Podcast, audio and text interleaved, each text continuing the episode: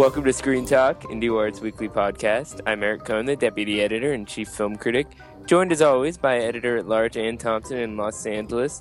And I'm actually kind of nearby you, Ann, relatively speaking, since usually I'm talking to you from New York. I'm in Seattle right now for the film festival, just kind of hanging out. Saw Dragon Inn in 4K the other night. Nice. You know, taking a little break from New York for a week and change to see how things are on this part of the country. But it's an interesting time of the year because I wouldn't say it's one of our busier moments, relatively speaking. We don't have any major festivals going on. We don't have a lot of award season stuff happening. You just did our first Emmys edition of Screen Talk with Michael Schneider, because that's really what seems to be consuming a lot of the entertainment media circuit at this point. But there is something worth talking about in terms of where we are at this time of the year in a broader sense, because we're halfway through 2016, which means we've got half a year's worth of movies to look at. So earlier this week, we did our lists of the best movies of the year so far, and there's a lot to talk about there, and unsurprisingly, we have a lot of different movies on our list. So why don't you tell us a little bit about your number one choice? Well, I think we should count down. We should start, you know, with the fifth and move our way up. Oh, okay. If anyone wants to spoil it, they can just Google it. Google it, and in fact, just to remind myself of I believe that my fifth choice is A War, and A War was the Danish entry for the Oscar. And it came out in 2016, and it's directed by this very gifted screenwriter who's also now a director. He did A Hijacking. His name is Tobias Lindholm. Tobias. And, I'm a terrible pronouncer. I did a Q&A with him once. No, this is how you learn. This is definitely how how you learn. And he is, he's remarkable. He's already working with the Borgen series, Paul Greengrass. He's working with him. Greengrass style to the kind of films. Yeah, very journalistic, extremely naturalistic. And so this one is a movie that's on two fronts. It's on the home front and it's on the war front in Afghanistan. And it follows this captain who's put under unbelievable duress, and how his family deals with it and how he deals with it. And it's all based on this idea that when a guy comes back from the war, what he's most, aware of this. He read an article. The Tobias Lindholm read an article about how he was more worried about being court-martialed for what he did, than anything else. So this takes that idea and puts him in a situation where he has to make decisions, and he ends up doing something that ends up putting him in court. I thought this was a really interesting movie as a kind of companion piece to his previous one, A Hijacking. Yeah.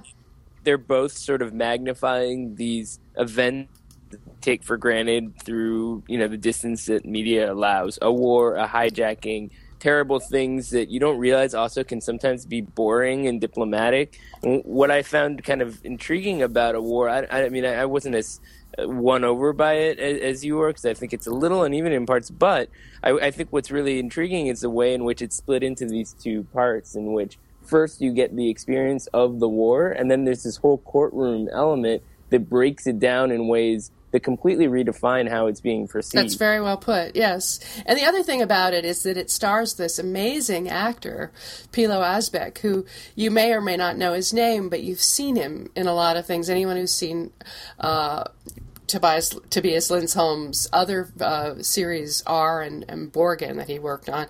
But he's also a new character in Game of Thrones. He's one of the he's the guy who this is one of those things where I have to be able to remember the names of Game of all. No, there are these different groups of I'd have to.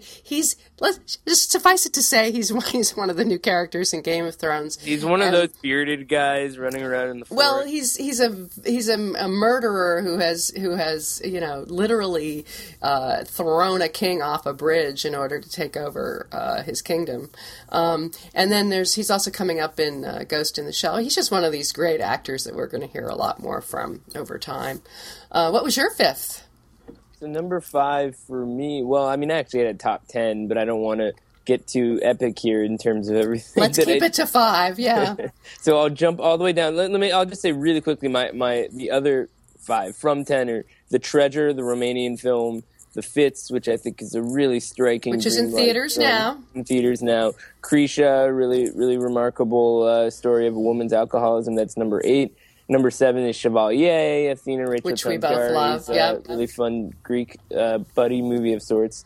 Then Everybody Wants Some, the Linklater film. And number 5 is Creative Control, a movie that did not get talked about enough. When it came out this year, this is a film that I actually thought should have won the Grand Jury Prize when it premiered last year at the South by Southwest Film Festival. It's this filmmaker Benjamin Dickinson's black and white dystopian narrative about a very near future Brooklyn hipster tech guy who develops these virtual reality glasses and creates a virtual girlfriend for himself modeled on a coworker he has a crush on. It's funny and strange with this Brazil-like satire to it that I think is almost too close for comfort, because it really does feel like a world that could be right around the corner. Reggie Watts has this really hilarious supporting role in it as himself, and the way that it kind of parodies the tech industry's tendency to take itself too seriously, I think, is just spot on. It's really one of the more striking science fiction films I've seen in a long time, certainly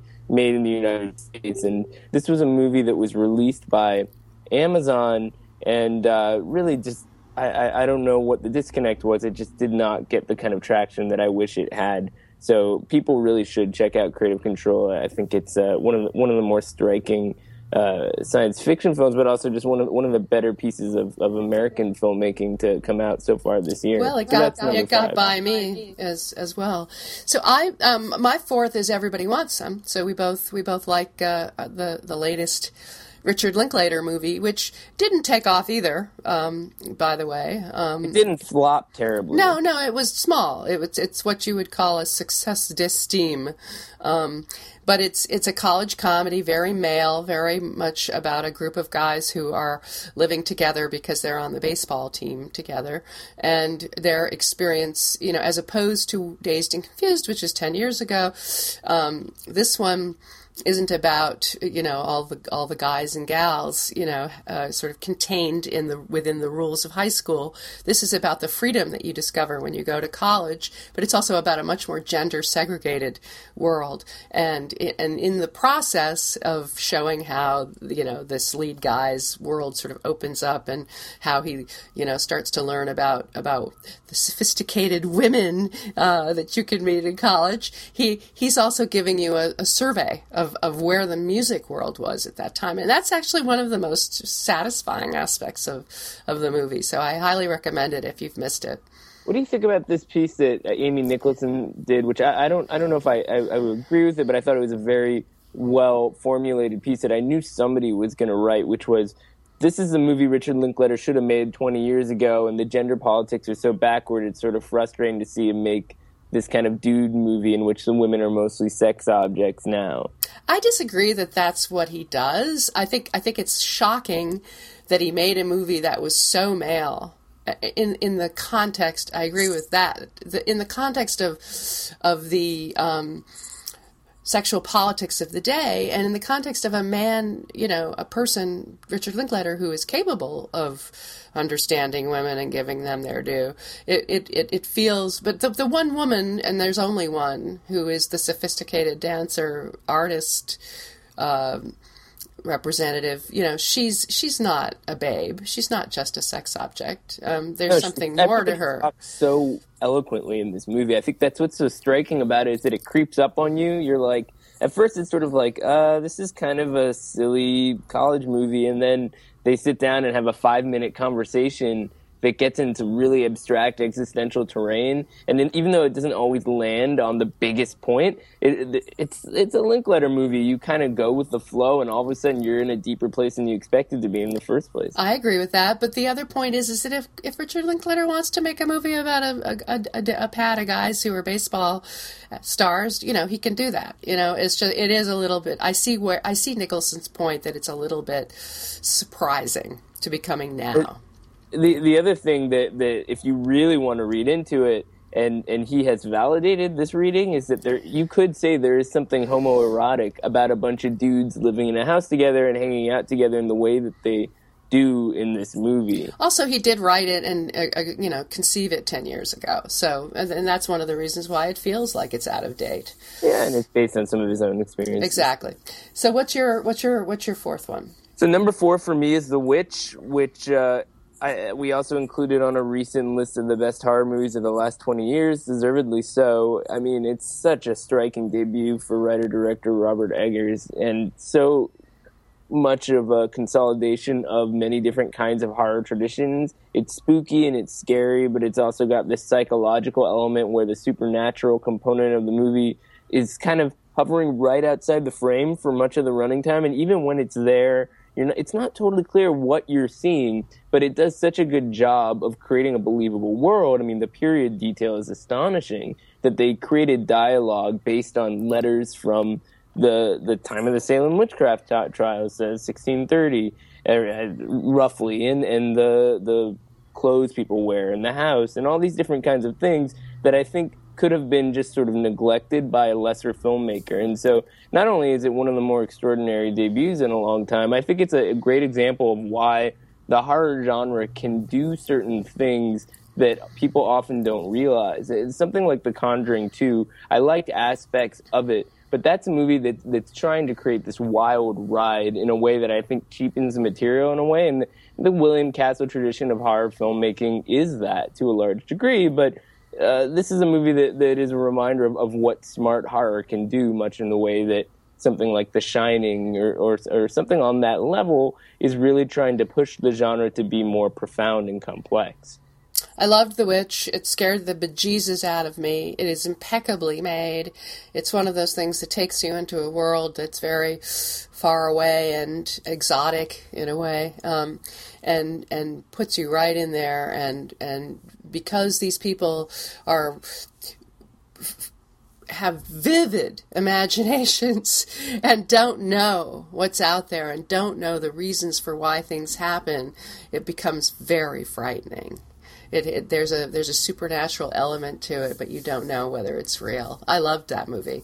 My third choice is Born to be Blue, Robert Boudreau's low-key portrait of melancholy jazz junkie Chet Baker, and Ethan Hawke, who is finding his stride, now that he's 45. He's older, he's got a little more gravitas, he's a great actor, and he really delivers in this role. And it's not just a biopic, it just gives us a slice during a particular period when the jazz man was trying to make a comeback, and this wonderful actress, played by the great Carmen Ejogo, who you may remember from Selma, brings some strength and support to him that he needs. And not only, what I loved about it too, it's a sexy movie. It's not only about their relationship, but she makes him a better man. She makes him a better lover.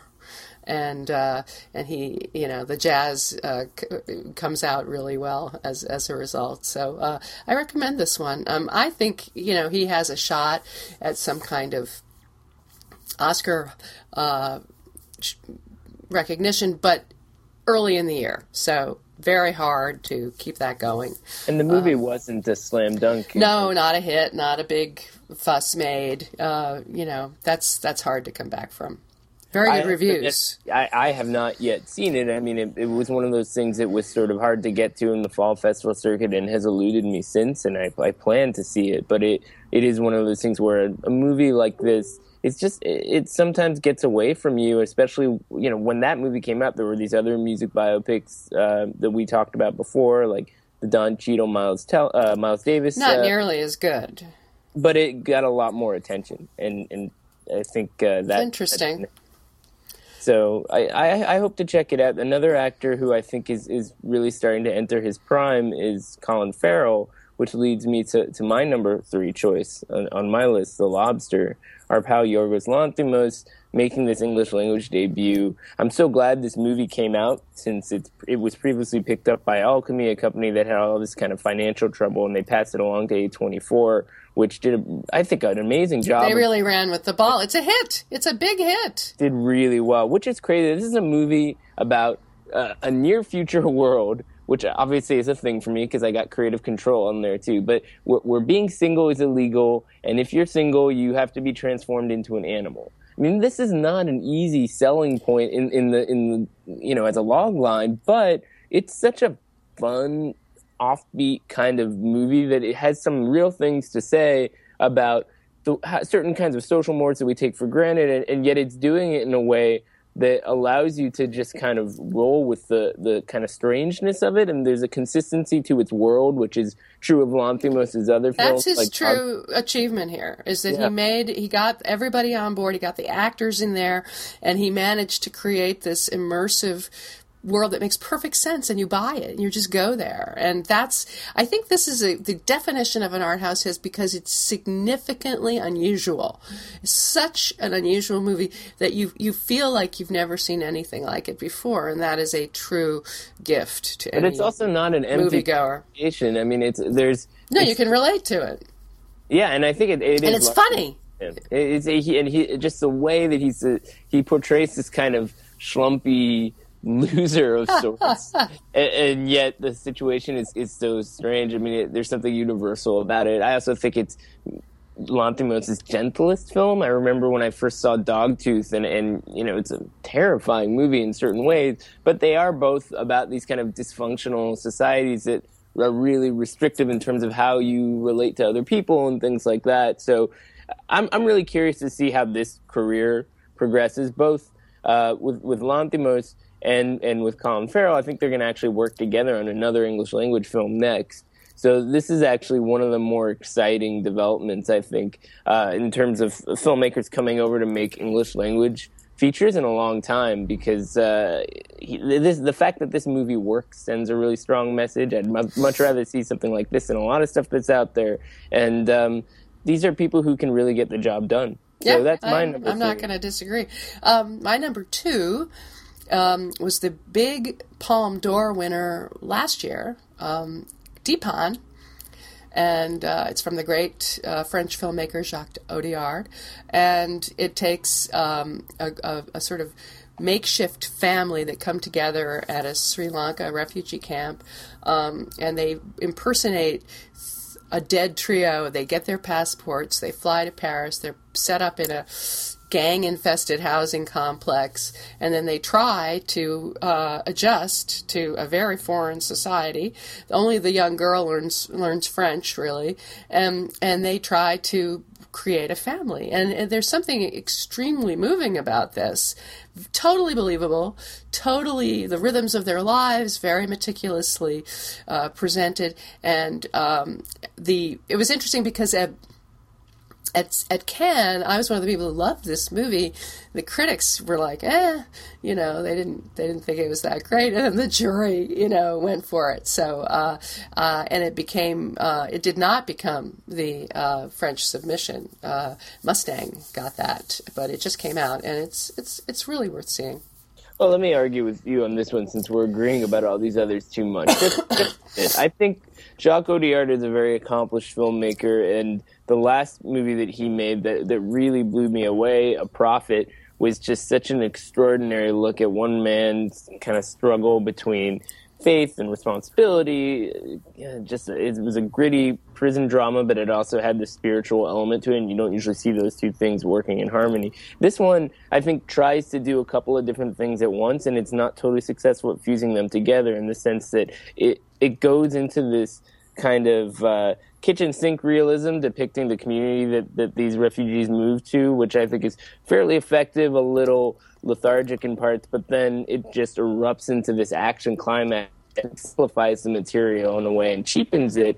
And I had an I disagree with that, Eric. I think that it, you know, given the ex-Tamil Tiger's background, you know, it makes sense that he would be drawn into this gang conflict and he would have to use his soldier skills, you know, in order to succeed. It didn't feel grafted on or not organic to me. Well, it's certainly a well-directed action sequence in any case, and if people want to see that in a movie, then they won't leave unsatisfied. So I just feel like there may be something about that imbalance that makes this. It's hard to figure out exactly who is the audience for this movie, and I don't know. Again, a very small, modest group of people have seen it so far. It hasn't been a huge hit, but. It's a hard sell in any case. Yeah. So, I mean, I remember when that movie won the Palme d'Or, it did seem like it was sort of the natural result of a lot of different kinds of movies that weren't winning everybody over, and this was the one that had the most possibilities in that respect. That there's, you know, it's got this great kind of immigrant story, and it's also got a kind of traditionally enjoyable narrative to it, and exciting climax, and all these different kinds of things. So there's a lot going on there for sure. But I have to say, my number two, I'd be surprised if you've seen it, but it's not an easy sell by anyone's standards. That's Neon Bull, Gabriel Mascaro's Brazilian film, which premiered in the festival circuit last fall. And got a showcase in that new platform section that the Toronto Film Festival launched, which is showcasing filmmakers who are just a couple of features into their careers, not quite newcomers, but not quite veterans either. Mascaro is this really interesting guy who nobody in the U.S. really knows about, but he's actually been making a lot of really compelling documentary projects for a number of years. He did a movie called Housemaids, which actually you can rent now on Vimeo, which is terrific. Where he actually gave cameras to maids and had them document their experiences and assembled a documentary about their work out of that footage. This film, Neon Bull, is sort of this documentary fiction hybrid about a bunch of Brazilian cowhands. It's at times very gorgeous and expressionistic look at the lives these people lead on sort of the fringes of civilization. And a lot of amateur actors and some professionals, but it'll go from capturing something that seems like cinema verite, what it's like to wrestle with a bull in an arena in front of all these different people, to something much more delicate, like this guy basically dancing with a bull against a black backdrop that may as well be some kind of, you know, operatic music video. And it's also a very sensual film in the sense that it gives you this impression of a different kind of sexuality. These people actually are kind of relating to all of their peers in a way that doesn't really feel hetero or homosexual, in the sense that it's much more about kind of the universal bond that they all feel living in this marginalized existence. So I know that sounds heady, but it's a gorgeous film. It's haunting, and I wish more people knew about this filmmaker's work because it deserves that kind of recognition. Kino Lorber put it out. And it had, I think, a solid run in New York. They did a little retrospective of his other films. But this is a guy who I think, at least for the time being, is going to remain somebody who you really have to talk up and kind of make the case for. And my hope is that with a film like this, a few more people might notice it so that more people will pile on when the next one comes around. So that's my number two. You're right. I didn't see it. I'm guilty as charged. Yeah. But maybe eventually you will. Before. Yeah, no, I'm open. So my number one, predictably, much more mainstream than yours, your second, is Maggie's Plan. Writer-director Rebecca Miller's festival hit, Relationship Triangle, with Greta Gerwig, Ethan Hawke, and Julianne Moore, all at the top of their game. And I've been a fan of Miller's since 1995 when she made a movie called Angela, which broke out at Sundance. And this is her fifth movie. Yeah, so this is someone who knows what they're doing, this is her most accessible film. you know, very, very entertaining, and it is a mystery. It's hanging in there. It's in limited release. It's by no means a failure, but it's a mystery to me that it hasn't sort of taken off in a bigger way. Sony Pictures Classics is behind it. It's really well written and incredibly well acted and delightful and fun and smart, set in the world of academia, and I hope people check it out. And they didn't really so far. Well, it's hanging in, as I said. It's actually holding on as it broadens. It's not dying. Somebody asked us on Twitter the other day whether they thought the title of the film was a hindrance to its success. I don't know why that would be. I don't know what the turnoff would be. I have wondered if some people just feel like, I don't know. Is it too female? Is it too Greta Gerwig? I just don't know what the resistance is. It's gotten great reviews. You may be onto something there. I spotted the trailer when I've gone to see other things, and the trailer does not make the case that this is the seminal, comedy of the year that you need to see. Right? I mean, it just kind of feels like it's a light, fun, airy movie with Ethan Hawke and Greta Gerwig, who I think people like, but they don't have a strong kind of allegiance to them the way that some actors have that kind of just really robust kind of following. But so the one who's actually, should be getting an Oscar campaign is Julianne Moore. I mean, she's hilarious. But she's got this kind of hokey German accent that I think throws people. I mean, I think it's supposed to be Danish. Danish? Okay. Well, so there you go. I can't even remember what it is. Because you just know Julianne Moore doing an accent, and I think that... I want people to see this. It's funny. It's worth seeing. Anyway. It's a good movie. So what's your number one? Yeah.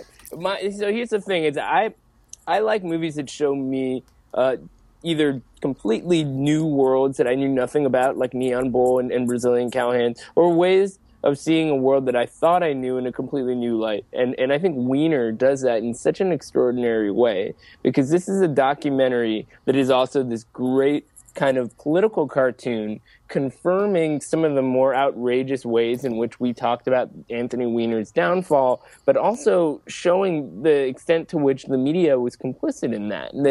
There was something about the way in which everybody just sort of relished the possibility of destroying this person that completely drowned out any other questions pertaining to whether or not he was qualified for public office, and how his wife figured into all of this kind of stuff. I mean, you really feel for Huma Abedin in this movie, much more so than I think any of the media speculation could have really achieved, because you see her sitting next to him and rolling her eyes, and the hubris that he has in terms of how he wants to continue to push ahead with this failing campaign, in contrast to her almost Lady Macbeth-like ability to kind of support him and still kind of remain sort of calculated on her own, is something I've never seen before outside of the fiction realm. And there's something about the accomplishment of this story.